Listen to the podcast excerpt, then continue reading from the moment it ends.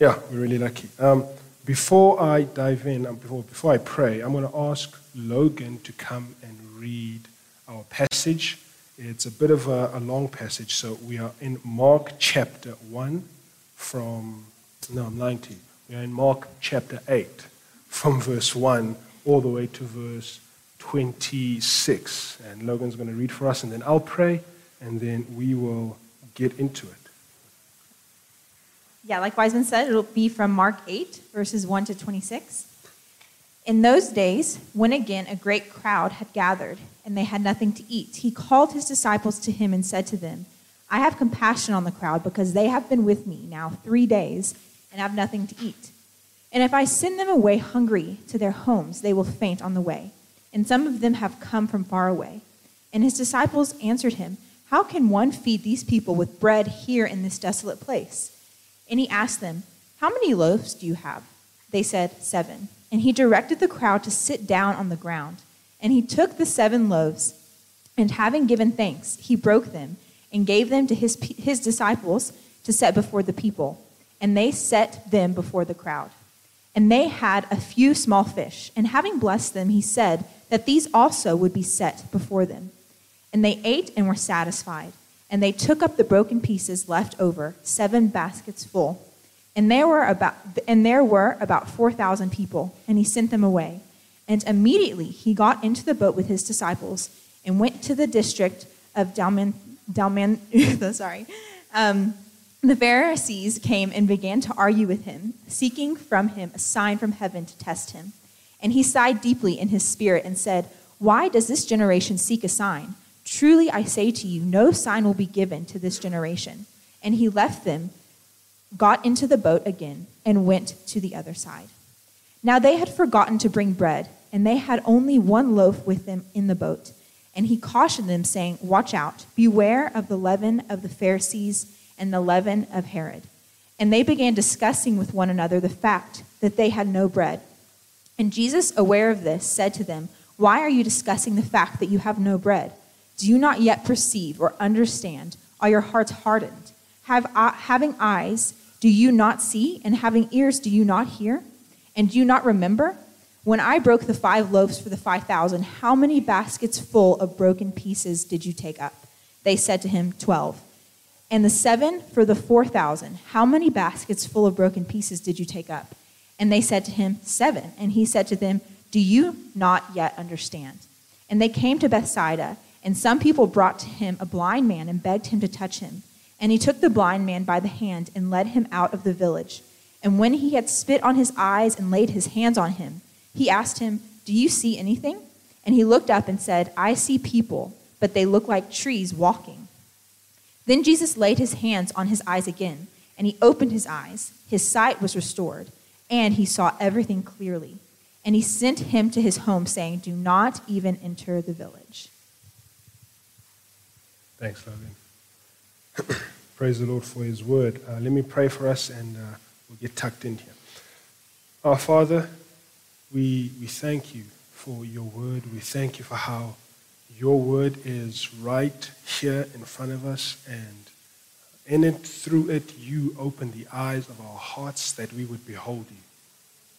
God, I pray that you would be with us this morning as we speak and as I speak and preach through your word, would you guard me from any error?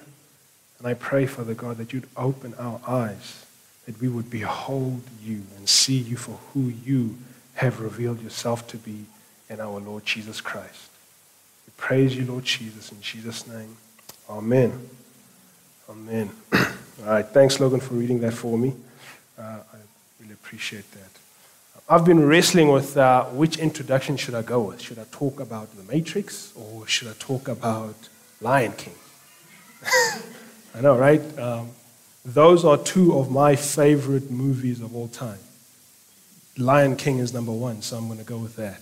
Um, so if how many, how many people have seen Lion King and the original Lion King, right? Like not not these new woke offshoots that people are trying to make right now. I'm talking about the original Lion King. Um, one of my favorite scenes in that movie is when Simba is finally reunited with Rafiki. You guys know what I'm talking about? You know, like the, the last time Rafiki saw Simba, he was holding him up. He's like, yeah, here's your, your future king. And the next time Rafiki sees Simba, he's a vegan. You know, he, he's, he's, he's, hang, he's hanging out with his prey. You know, like he has no interest in killing gazelles. He's a, he's a, he's a far cry from who, he, who he's supposed to be. And, and in that moment, Rafiki steps into the story and he does a very key thing. He, he starts to help Simba to see what he, what he himself couldn't see. Simba couldn't see himself properly, he couldn't see his purpose, and he couldn't, he, he couldn't see the world around him appropriately. And Rafiki steps in and he helps him. And how does he do it? You know, he tells him, follow old Rafiki. He knows the way. You know. And he points him to a bed of water and he tells him to, to look there. But what can Simba see? He just sees his own reflection, right? And Rafiki says one key line that I just, I, I just enjoy it. I always repeat it. When I was practicing this in front of my wife, I said it. She says, she says look harder. anyway, so I know, so just to make this introduction a little bit short, Simba is blind to who he is, what he's supposed to do. I mean, he's, he's eating bugs. Uh, like, he's blind to who he's supposed to be and what his purpose is for. And so, in the same way, when we read this passage, like the, the thing that popped out for me as I was preparing the passage, there's, there's just a couple of ways that we see how there's just so much blindness to who Jesus is here. Um, there's a couple of ways that I want to try and flesh this out for us this theme of blindness just keeps on popping out at us. I mean, you see it in the, you see it in the disciples, you see it in the Pharisees, and you just see it in the end where Jesus eventually heals this blind man. And so there's a couple of ways that I want to flesh out and see how, what are the kind of blindnesses that we see in this passage. And I hope with doing that, I'm just going to give us some practical implications. Um, in the same way that if, if we get to recognize some of these blindnesses, there's a way in which that we can respond so that we too can not live eating bugs when we're meant to be eating. Let me not go there. um, okay, so just to give you a heads up, I'm going to start with the Pharisees, so it's going to be a little bit weird. I'm going to start in the middle of the story. I'm going to go to the beginning again and go back to the disciples, and then we're going to finish off with our blind, with our blind guy being healed at the end. Okay, so uh, please don't get lost. Follow with me as we start. So my first point is I call it blind rebellion. Now, the context here is Jesus has just finished uh, a full day or full couple of days of ministry with his disciples. They've just fed a whole bunch of people, and they've just landed now in this region called Dalmanutha. And, and, and we know it's a Jewish region because there's Pharisees there. So the Pharisees, as he lands there, first thing that happens, is approached by the Pharisees. But now contrast the Pharisees to what happens in the beginning of the chapter. Jesus has a whole group of people in a Gentile region, and they're all there. They're with him for three days, and they're just soaking him in. But these guys come to Jesus, and what do they do?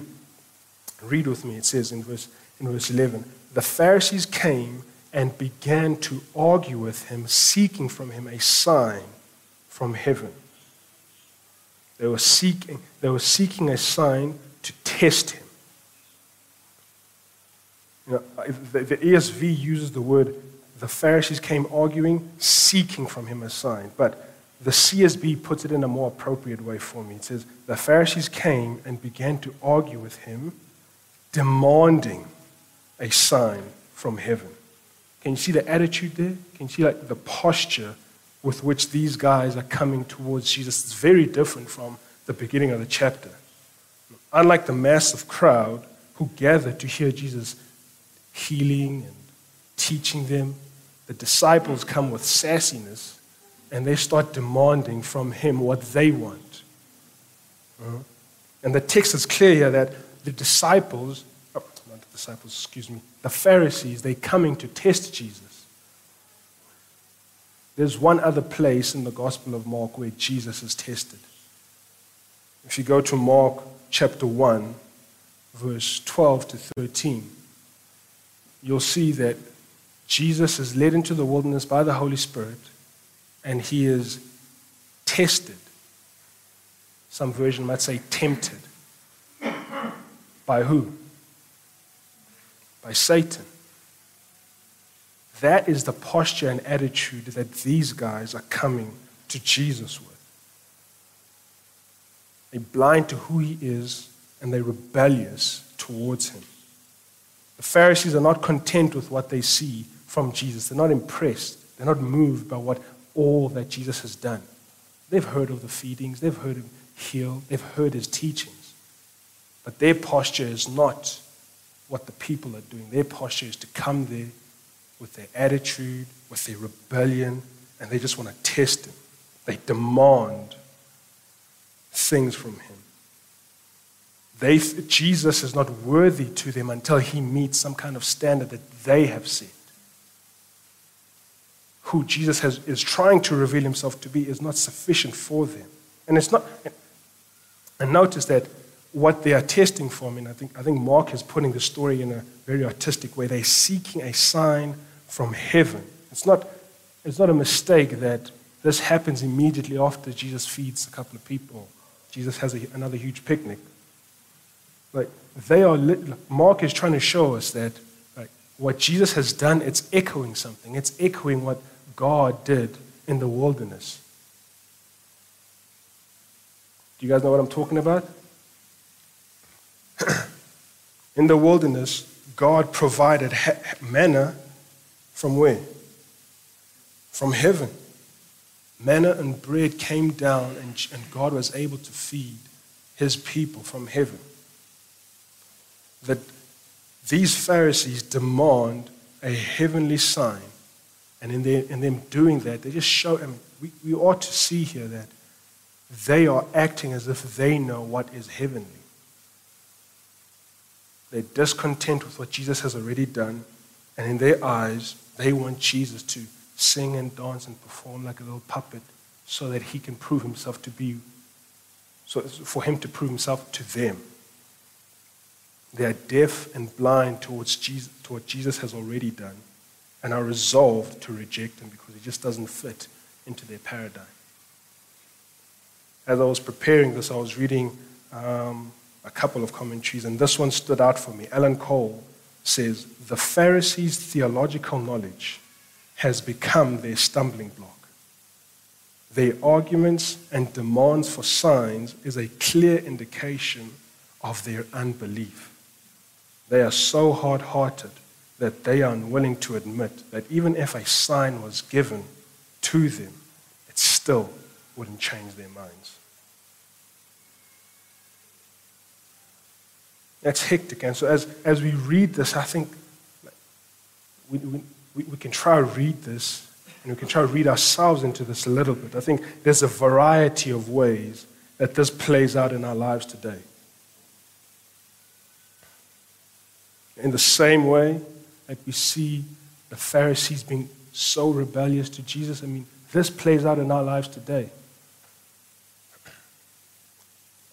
I like what Paul says in, in, in Romans chapter 1. It says, um, let's go there real quickly. It says, Romans chapter 1 from verse 21, it says, For although they knew God, they did not honor him.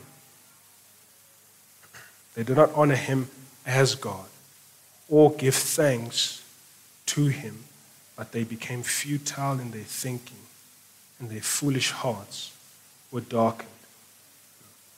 This kind of blind rebellion, I mean, we all either know or have come across people, or we might be people today listening to this who just, when we think about, when we read the Bible, when we think about these stories, feeding the 5,000, crucified, rising from the dead, walking on water,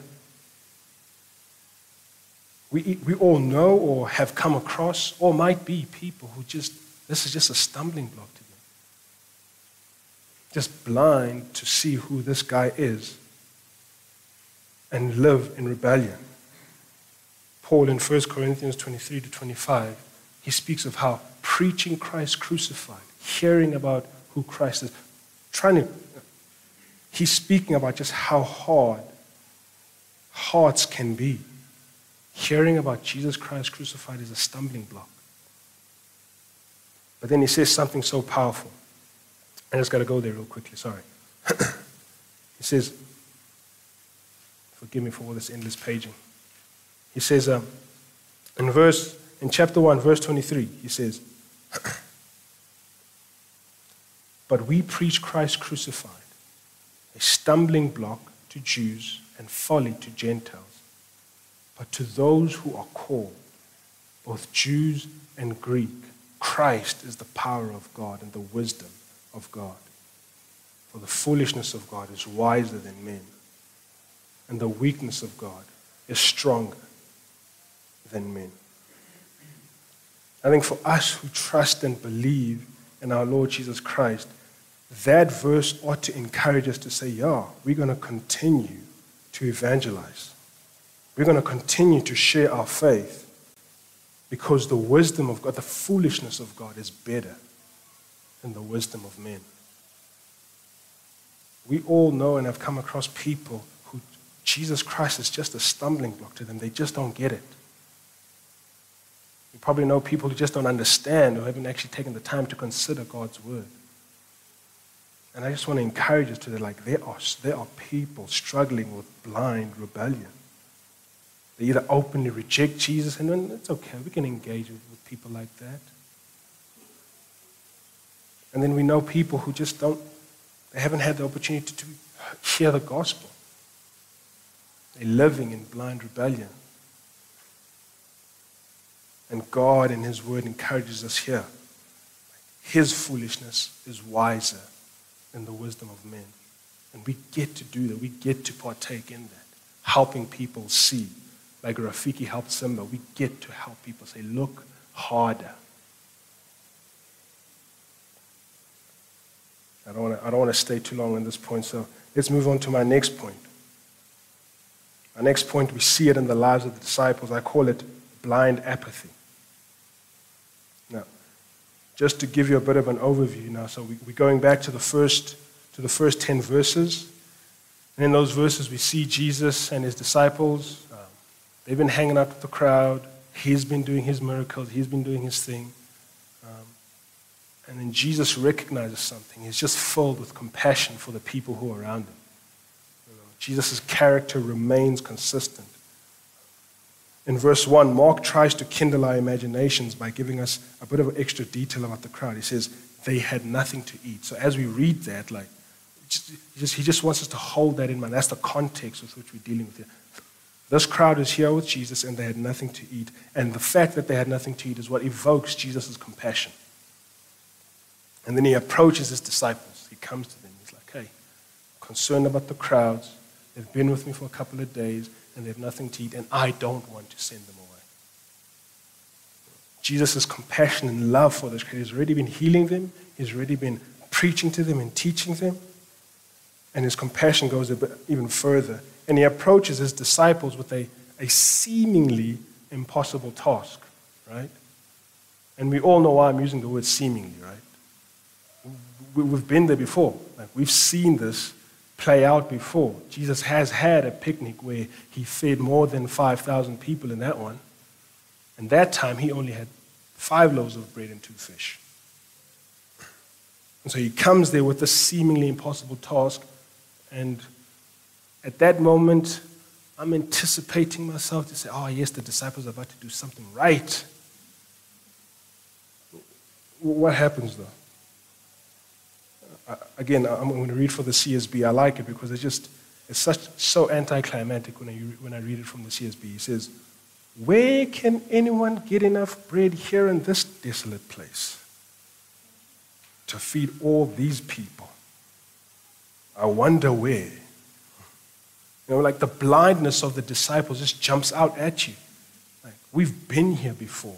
You know? Now, I don't want to be too hard on the disciples because when I start talking about us, it's going to be a little bit tough here. But, like the blindness just jumps out at you, right? That's the first question I ask myself as I'm reading, like, Jesus is coming to them with this situation. In the first miracle, it's the disciples that come to Jesus.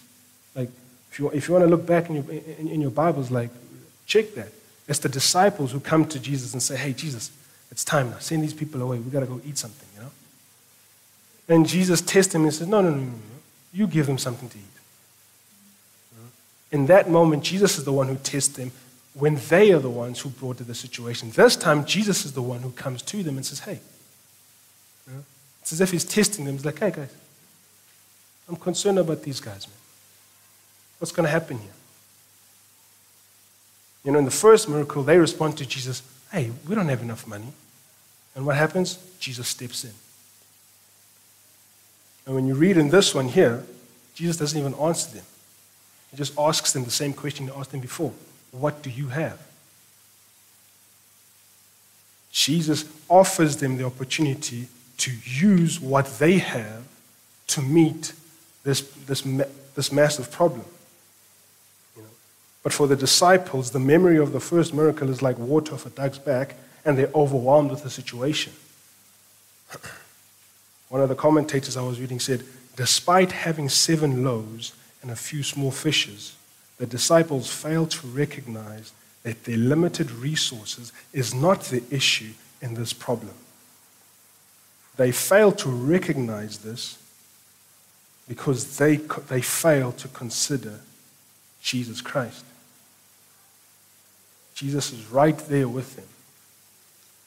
The whole process unfolds the same way it did, and they're still looking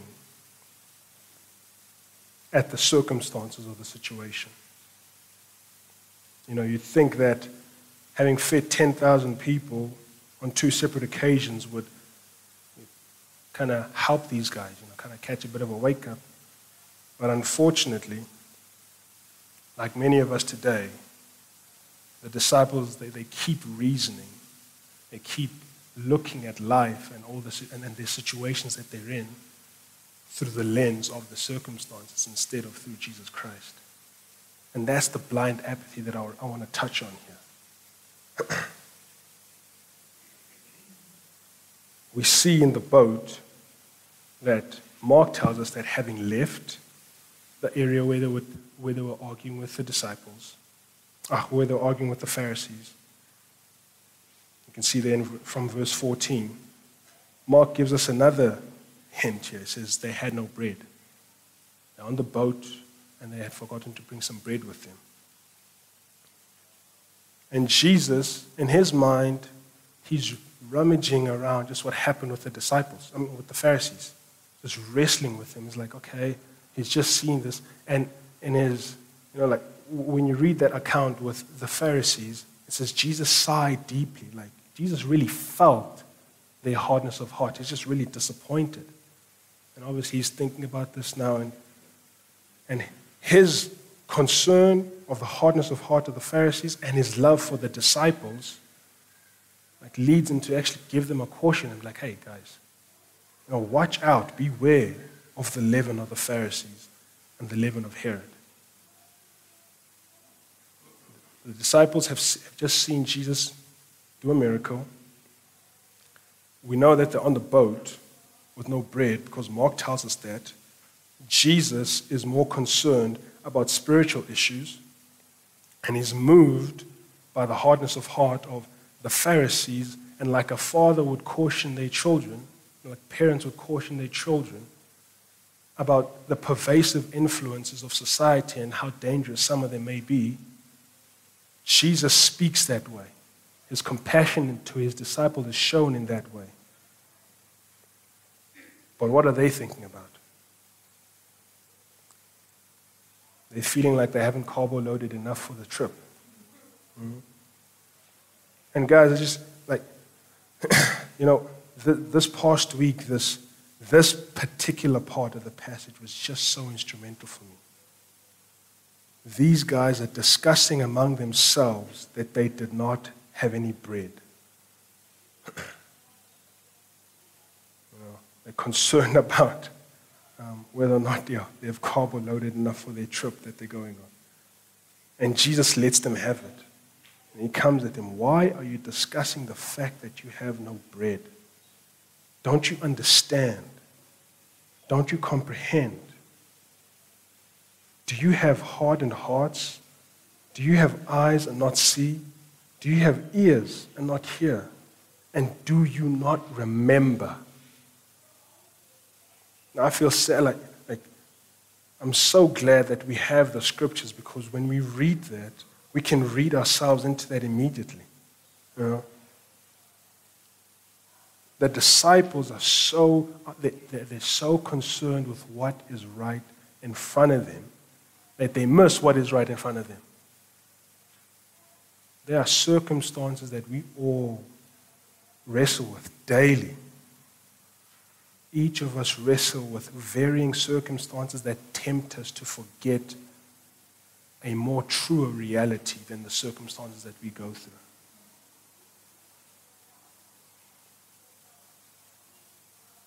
Jesus Christ is still Emmanuel. Despite the circumstances that we will face every day, despite the lack, we are still in a pandemic. We're sitting here with almost 50 people with masks on. We've had a really rough couple of weeks and months in our country. And I don't want to minimize those situations. In the same way, I'm not minimizing the fact that these disciples don't have any bread. That's not the issue here, and Jesus is well aware of that. Their issue is the fact that Jesus has already met this problem that they're feeling in the immediacy, and they forget to consider Jesus Christ in the midst of that problem. Guys, we as believers get to do that.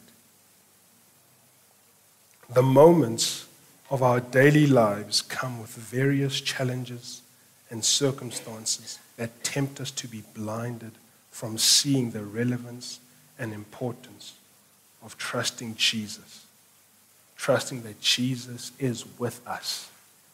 I'm reading a book right now by John Piper, and I'd encourage every one of you guys to pick it up. It's called Future Grace, and he just puts the practicalities of trusting Jesus moment by moment, day by day. It doesn't dismiss the circumstances, but it encourages us to beware of the blind apathy that the circumstances of our lives will push us to. And praise God that Jesus doesn't just shun the disciples and chucks them out. No, he, he, he's still, he's with them. That's how Jesus works. He is with us even when we struggle to believe him. Even when we struggle to recognize and look at our circumstances in light of the fact that he is with us. I'm so glad that we came to worship today. As we were singing the songs, I was just like, yeah. As I'm thinking about this, I'm like, all of it just washing over me in my mind. I'm like, yes, God is with us. No matter what happens. And circumstances are painful. You know. I don't know. Like, we all have, ex- have a different experience. I mean, we can have conversation, but we've all have experienced COVID, the last couple of weeks, in, in, in different ways. Everyone has a different experience, and those experiences are real. But Jesus is also real. And we get to hope in Jesus in this way. We get to see, we get to behold Jesus in this way. Which leads me to my, to my last point about, about uh, this guy who's being healed here. I call this point blindness cured. When you read the Gospel of Mark, um, I just want to preface with, with this real quickly. If you read the Gospel of Mark, uh, and I hope by now everyone has already read the, through the whole Gospel of Mark. If you haven't, it's, it's going to take about an hour, hour and a half. Um, I encourage you to read it. It's pretty cool. Um, when you read the whole Gospel, the first part of the Gospel speaks about who Jesus is. And this is where our passage is found. But the second part of the Gospel speaks about why he came. And so now, when you think about this miracle being here in the part where it's still revealing uh, who Jesus is, we need to ask ourselves the question why does Mark do that? What is Mark trying to do? And I think there's a couple of things that Mark is trying to do. One, um, this, is, this miracle is only found in this gospel. Jesus comes, they land in Bethsaida. Um, the pe- people, a group of people, bring this blind man to him, and, and, and, and they see Jesus for who he is. Like, this guy has done some pretty amazing things, and we trust that he can do this. Like, we see that. It's, a, it's, a, it's very different from the Pharisees. These guys, it's a whole group of people. they drag this blind man along. It's, an, it's probably a noisy and busy village, and they're like, hey, Jesus, touch. And they're specific about what they want. They don't just say, hey, man, um, you know, they come and they say, they brought, they, they brought, uh, they said, some people brought to him a blind man and begged him to touch him. They're specific. Hey, here's our friend. I beg you, touch him. You know? And you have to, like this miracle and the miracle that Doug preached on last week, those two miracles are only found in the Gospel of Mark. And one of the reasons I think that Mark has put it this way is he's trying to paint one, a picture of the, of the disciples' spiritual condition the deaf and the blind. That's the warning Jesus gives them. And then, secondly, he's trying to use these miracles and what's happening in between them to reveal something about Jesus. He's trying to show us how Jesus is busy revealing himself. Everything Jesus does in the first part of Mark is revealing who he is. And so when you consider, in light of Mark's gospel now, when you consider the miracle of the deaf man, and you consider the miracle of this blind man and how Jesus brings him to healing, like it's, it's, it's the only miracle where it's a two step process. But he's really trying to show the condition of the disciples and help the disciples to see who he is. And I think next week, whoever's going to be preaching on it, no, the next time we preach on Mark, we're going to see um, how he's trying to reveal himself. But Mark is just really nudging us forward to consider who else in the Bible, where else in the Bible have we heard of someone who is able to make the deaf hear, make the blind see? And when you think about that, where, where, else in the Bible? And I was really just trying to think about what is the creative way I can help us see this. And I thought Psalm 146. Like, let's turn to Psalm 146 real quickly, and I'll read, and I'm going to read the whole psalm here. And, and, and, as, you, and as I read it, try and answer that question for yourself. Who else can make the deaf hear and the blind see? Praise the Lord. Praise the Lord, O my soul. I will praise the Lord as long as I live. I will sing praise to my God while I have, while I have my being. Put not your trust in princes, in a son of man in whom there is no salvation. When his breath departs, he returns to the earth. On that very day, his plans perish. Blessed is he whose help is the God of Jacob, whose hope is in the Lord, whose hope is in the Lord his God, who made heaven and earth, the sea and all that is in them, who keeps faith forever, who executes justice for the oppressed, who gives food to the hungry. The Lord sets the prisoner free. The Lord opens the eyes of the blind. The Lord lifts up those who are bowed down. The Lord loves the righteous. The Lord watches over the sojourner. He upholds the widow and the fatherless. But the way of the wicked he brings to ruin. The Lord will reign forever, your God, O Zion, to all generations. Praise the Lord. Isn't that amazing? Who is the one who makes the deaf hear and the blind to see? only a holy God. This is what cures blind apathy. This is what confronts blind rebellion. Hope and faith in a holy God.